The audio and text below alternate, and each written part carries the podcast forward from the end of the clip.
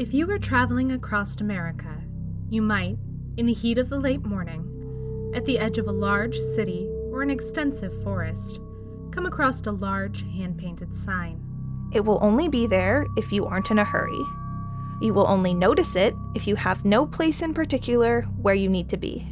The sign features one word, and no matter your history with the type of entertainment it advertises, you will be intrigued. If you are lucky, you will continue on, thinking a sign that old couldn't refer to something that still exists. Unfortunately, it still does, but only if you aren't looking for it. You are following a sign marked Zoo. Zoo. Zoo. Zoo. Zoo. Zoo.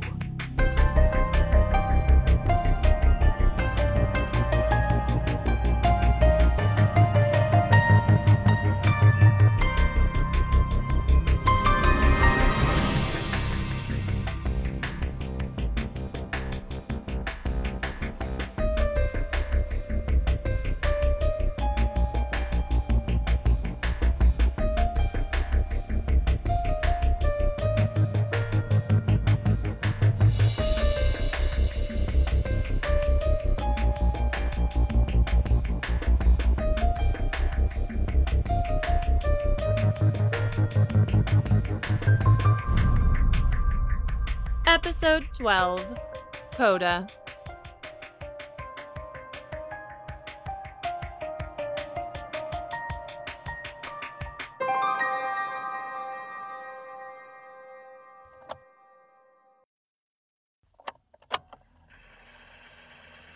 McKayla Kespar, February 18th, 2019.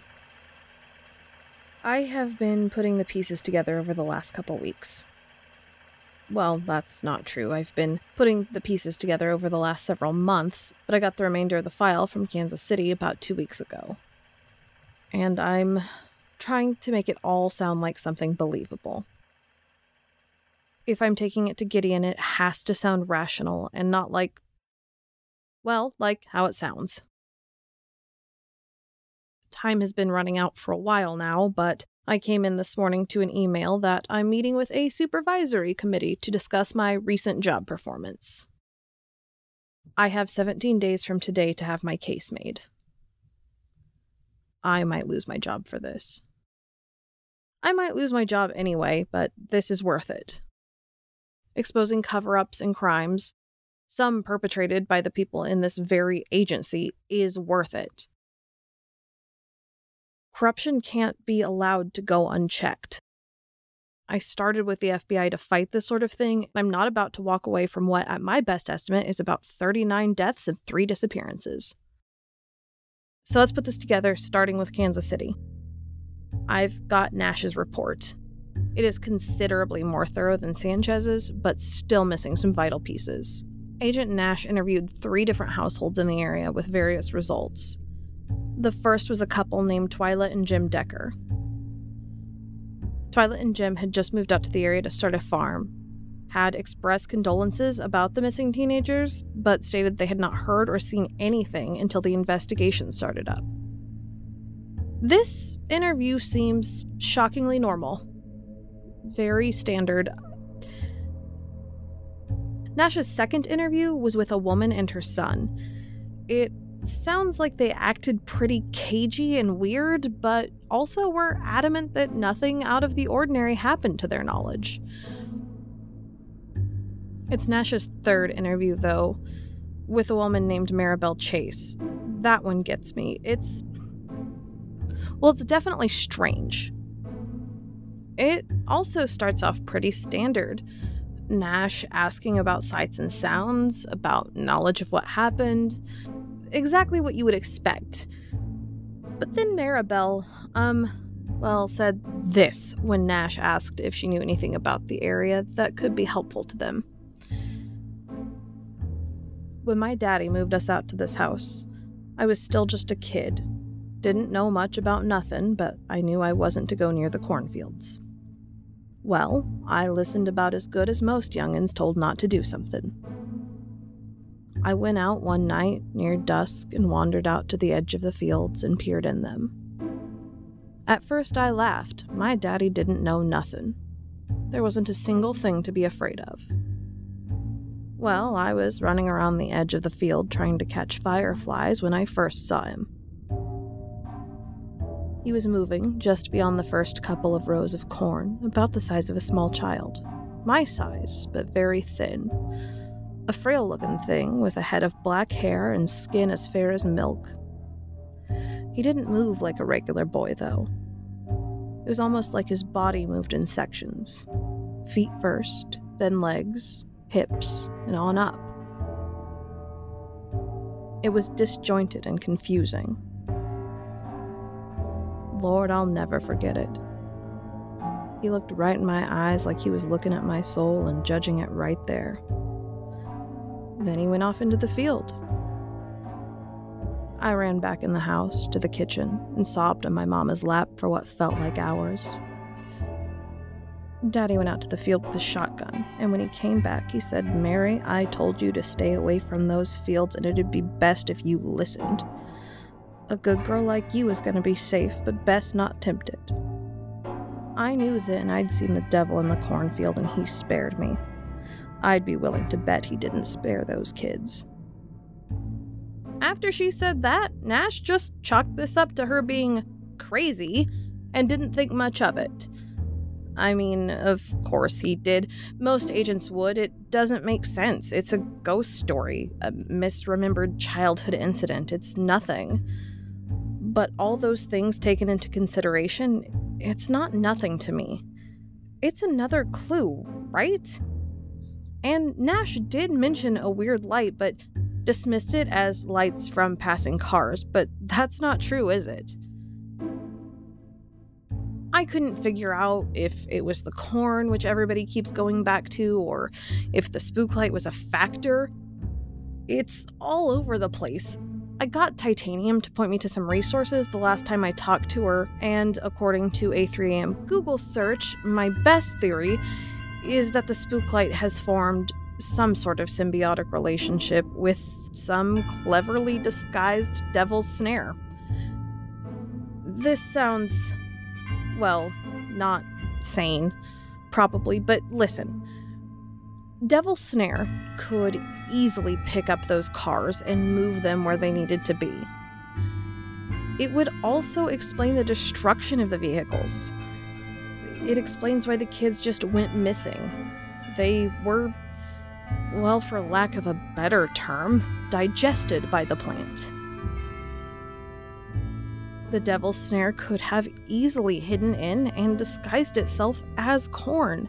Nash pointed out in his report, and I pointed out when I read the report by Michelle Sanchez, that there was a car just in the middle of the field with no trail leading to it. Getting it in there would have done so much damage, but there was none. Likely the vines, well, stalks, picked it up off the road from above and pulled it into the middle of that field. The car was all scratched up, probably from the spikes on those stalks. The weirder thing here, though, is the spook light itself.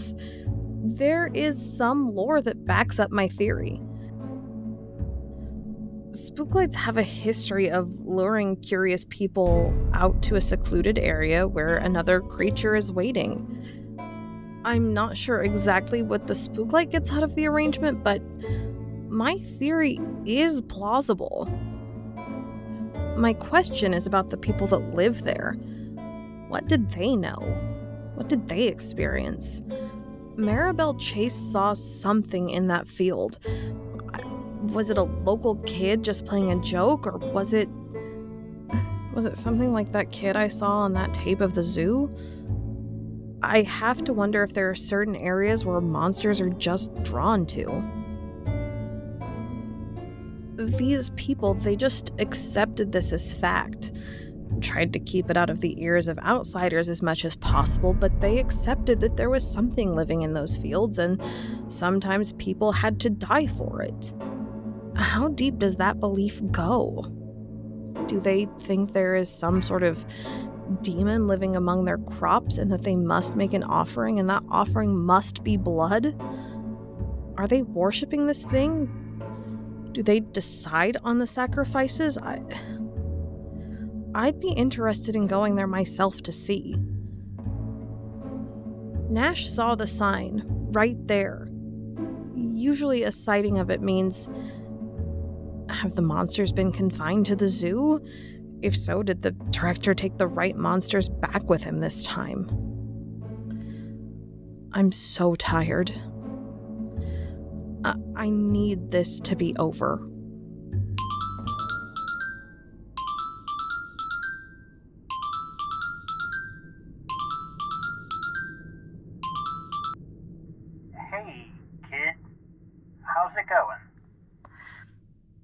Call me kid. I'm not part of your youth ministry, Adrian. I know that. I'm just, you know, trying to have a conversation with you. You don't call. Like, ever.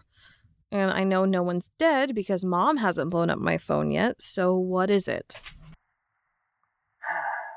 right to the point. You know, I always admired that about you. How you like to get right to things.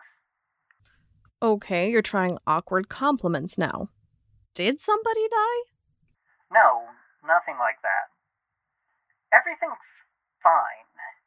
But Mom has been worried about you. Especially since Thanksgiving. You know? Okay, this again. I told her not to worry. I'm doing okay. It's no big deal. Thanksgiving just slipped my mind. I was busy. That's what I said. But you know how she is, and uh, she got in touch with your priest to check in on you. I thought you were my priest. That's not how it works, and you and I know it. Well, you are a priest. I know because mom hasn't stopped talking about it for at least the last five years. She's very proud. Now, if you're done trying to change the subject so I'll go away, Mom contacted your priest.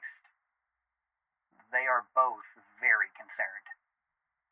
We hear you're only going to Mass once a week. That's how often most people go to church. More than most, I would say.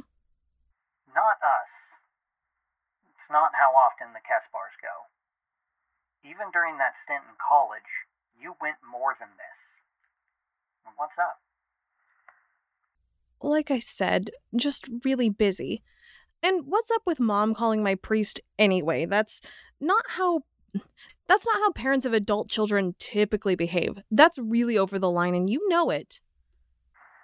I would be inclined to agree with you on that, Kay. What else are we going to do? Talk to you? It's easier to get answers from a brick wall these days. You looked exhausted at Christmas.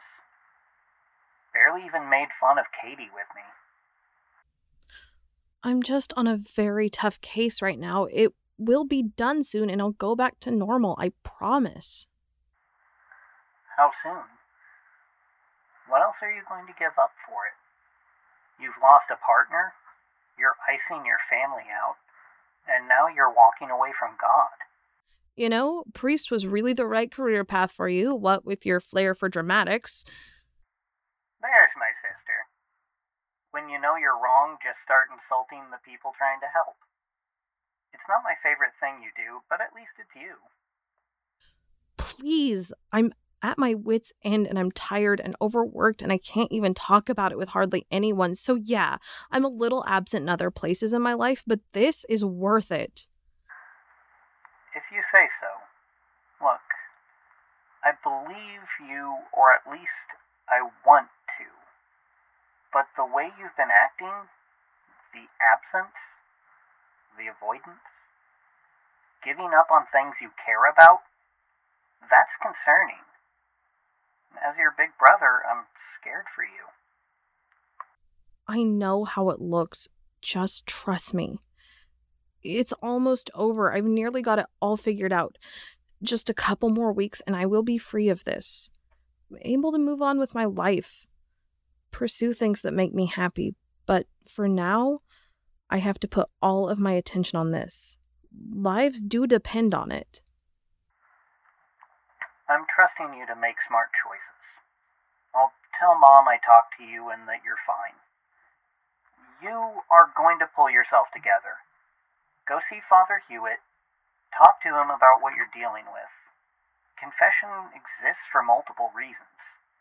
Stop being someone to worry about. Deal? Deal. Good. I'll talk to you later.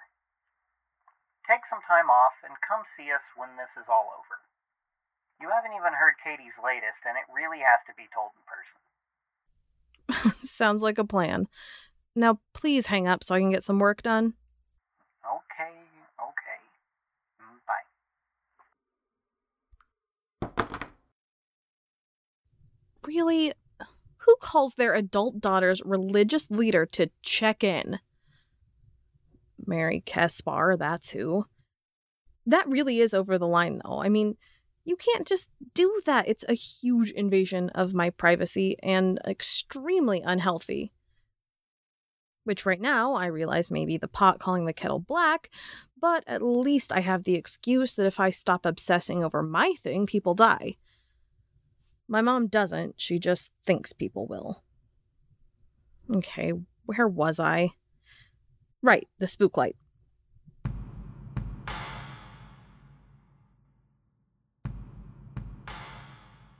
When I was doing all this research, I looked into something specific, made a few phone calls. There were reported disappearances and incidents in that same area every couple of years, but due to the residents and even the police in the area being invested in their superstition, there was never much of a fuss made until the incident in 2015. And that only happened because a new sheriff had recently taken over. Since 2015, nothing. No police reports or disappearances or anything. There was one car accident last year where the driver nearly died, but ultimately he lived. Just swerved to miss a deer. Nothing strange or unusual at all. I suspect the zoo sign has something to do with that. It's always right before attacks stop that it shows up. Is somebody driving across the country hammering it into the ground near monster sightings? No. The mail bomber said it moved closer to his hideout every day, and he never saw or heard anybody move it. Does it move itself? That would fit with what Dr. Trenchard said about it drawing creatures in. Does the director collect these creatures? What does he do with them? I I can't tell if it's a public service or something more sinister. He could be building an army for all I know. I also took a look at the murders in Los Angeles. After everything that I've learned since I first read that case, I had to take another look. And I was right to. I now believe that the director came and took Monica Lassou away. My best guess is that he didn't want a loose end. Whatever kind of operation he's running, it's kept very quiet. He also collected Siobhan Wollstonecraft after an encounter with strange creatures. She was under the impression it was a job offer she was getting. It made sense. Siobhan handled herself when faced with one of these creatures. Monica Lassou was more fragile, though. Had experienced a trauma that she was still very shaken over. I want to know what happened to her. Did she get a job under the director, or did something far worse happen? Did Monica survive one horrible attack only to have to face down another? And I haven't even addressed the fact that the director himself may have ordered that first one on the house. This Jack person might be his right hand, does the director's dirty work for him just like everybody else. None of it makes sense though. The director has been there at times like that, doing shady things and being mysterious. But at other times, he does things like collect creatures that have killed high schoolers or show up in a forest where military, FBI, and CIA have all worked together to recover what I can only assume from context is a nuke that was misplaced and be extremely helpful, if a bit ominous. He didn't kill that little girl who was with the chupacabra, and the agents who found that weird little creature in Massachusetts that encountered him were only a little disoriented after meeting him. Not only that, he saved that creature's life. That doesn't feel particularly evil to me. What is the motivation, though? I mean, you corral a bunch of creatures in a zoo like that, and then what? Make them fight? Send them out to have them kill people for you? If something looks like an animal attack, nobody takes a second look. It would make sense. It's not just the director, though, and that's the thing. He's shady, he's menacing, he's at least 90 years old, and he feels like a threat. The director is a ghost in the shadows who I do not trust, but there have been other, for lack of a better term, employees. Amos, Dr. Van Zant, Dr. Umbriety, guys who went to pick up that weird sheep, all of the veterinarians and scientists. Most of them have been, if not outright kind and passionate about their jobs, they at least didn't seem to be malicious. Some of them cared very much about the creatures they managed, and others were a little more detached but still had a mostly benevolent scientific curiosity. On the other hand, that whatever it was that Dahlia Riddle summoned, Amos said that was a staff member. I can't just ignore that. Sure, her colleagues sounded like annoying jackasses, but I'm not sure they deserve to be brutally murdered. They were, though. Just on a whim and with no intervention. It seemed like it was just allowed. Plus, the zoo kidnapped Paige Rome. That's what happened. It lured a group of kids to it and kept one of them in their facility in a habitat like she was a fucking sea otter. Slenderman also works there, I guess. I thought that was a stupid thing people on the internet made creepy photoshops of, but I guess he's a real guy who just lives in a barn and raises genuinely unsettling children. I don't know exactly what to make of that, but it feels like I should go ahead and throw that in the bad column. There is also the matter of those FBI agents who tried to storm the zoo. I can't find any record of them anywhere. I don't know I don't know when that happened or what exactly happened. That operation surely would have had paperwork to go along with it, and reports of those agents, living or dying. Hell, some of them should be here. Who knows? An SD card was dropped off to Hoover in the 30s, so I'm not even surprised I can't make sense of that one. I just know it's weird, and Agent Goddamn Barnes showed up. Barnes, who was an agent who got tangled up in all the wrong stuff. At least I know he wasn't just outright killed for finding out too much, which bodes well for me. The woman who almost hit the Demois was allowed to walk away as well. Everything I learn is just a big contradiction. I feel like I have every piece of a puzzle spread out on a table in front of me. And I can see the image it's supposed to make, but every time I try and put those pieces together, they just don't quite fit.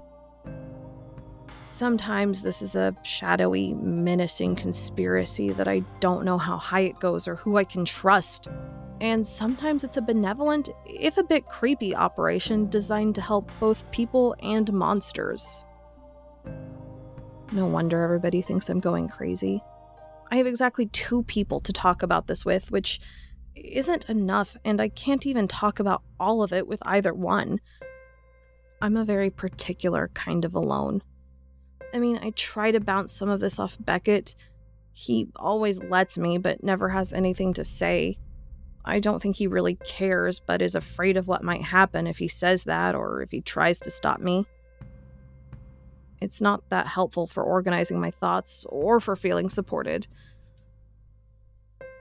I talked to Titanium about it a lot too. She has a lot of good input for me. Good research resources too, but I can't tell her the classified stuff. Well, I try to avoid doing that anyway. It's it's also muddled anymore. I can't hardly tell. Having somebody to go to with it is nice, though. It's even nicer that they believe what I'm telling them. But when I can't share all the pieces, it just feels like I'm burdening somebody with half a story rather than getting their help. Overall, there isn't a lot of talking to anybody else here lately.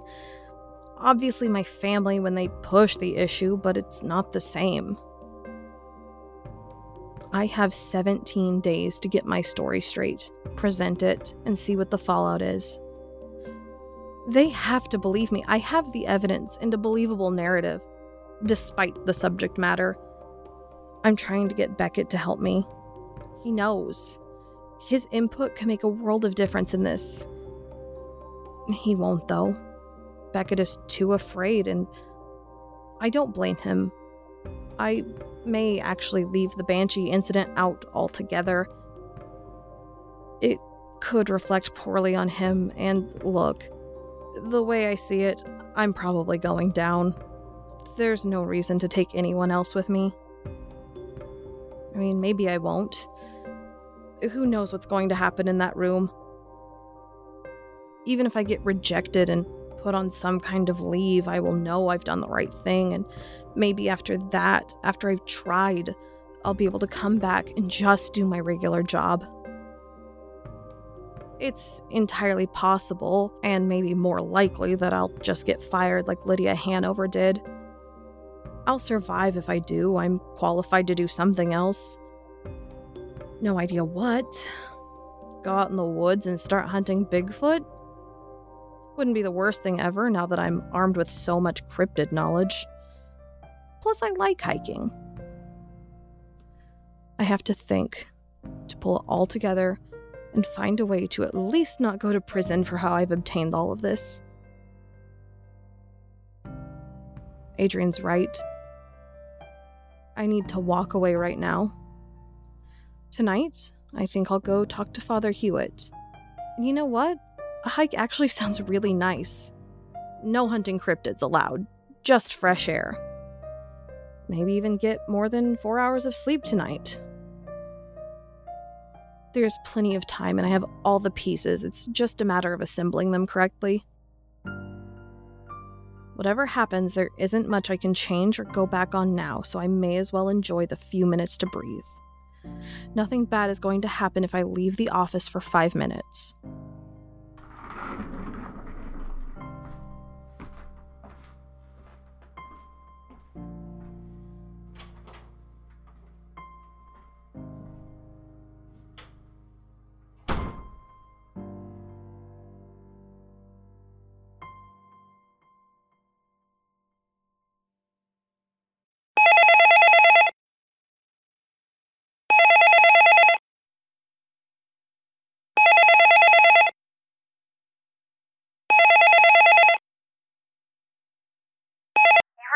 Special Agent McKayla Kespar in cold cases. I'm sorry I could not get to your call right now, but if you leave a brief message, I will get back to you as soon as I can. Hello, Agent Kespar. I've been keeping an eye on your work. It's very impressive. You seem to be very curious about me, and I'm curious to know more about you. Would I be correct in guessing that you are feeling like your current life lacks meaning? If I'm right, why don't we have a chat, face to face, and see what we can do about it? I will give you some time to decide and meet you at the zoo sign when you're ready. Don't worry, you'll be able to find it, and me, when you need to.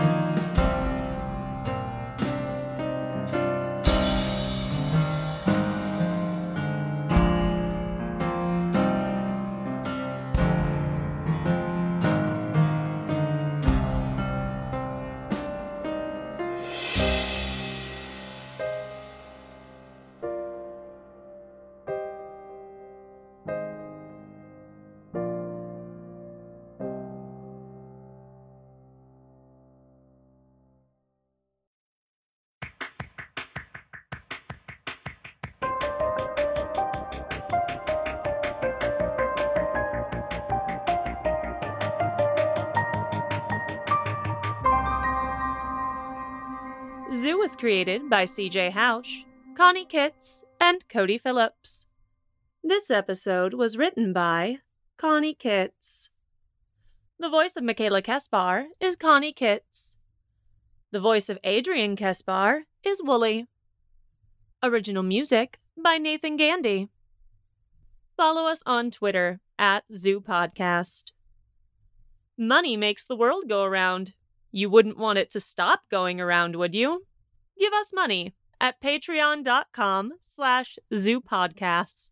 We'd like to thank our Spooklight sponsors, Yzma Hecht and Lucille Valentine, and our Bigfoot benefactors, Paul Matteo and Matthew Staton. Zoo Fact Have you seen a black eyed child about? Has it asked for your help?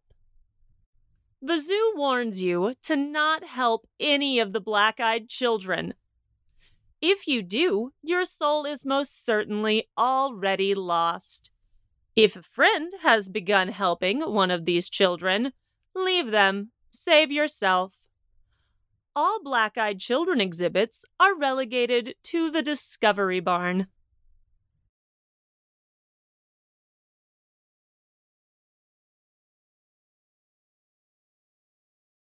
There is some lore that backs up my theory. Hold on. The f- our poor McKayla. Okay. McKayla needs a fedora because she's talking about the lore. Scully, you're not gonna fucking believe this. Oh my god, we can't Mulder in a fedora and a sweet vape. Mulder in a fedora with a sweet vape. Anybody who can use Photoshop, please, God, make this happen. Coni, you know how to use Photoshop to make that happen. Yeah, but I'm lazy. Thank God. Because now I don't have to see it.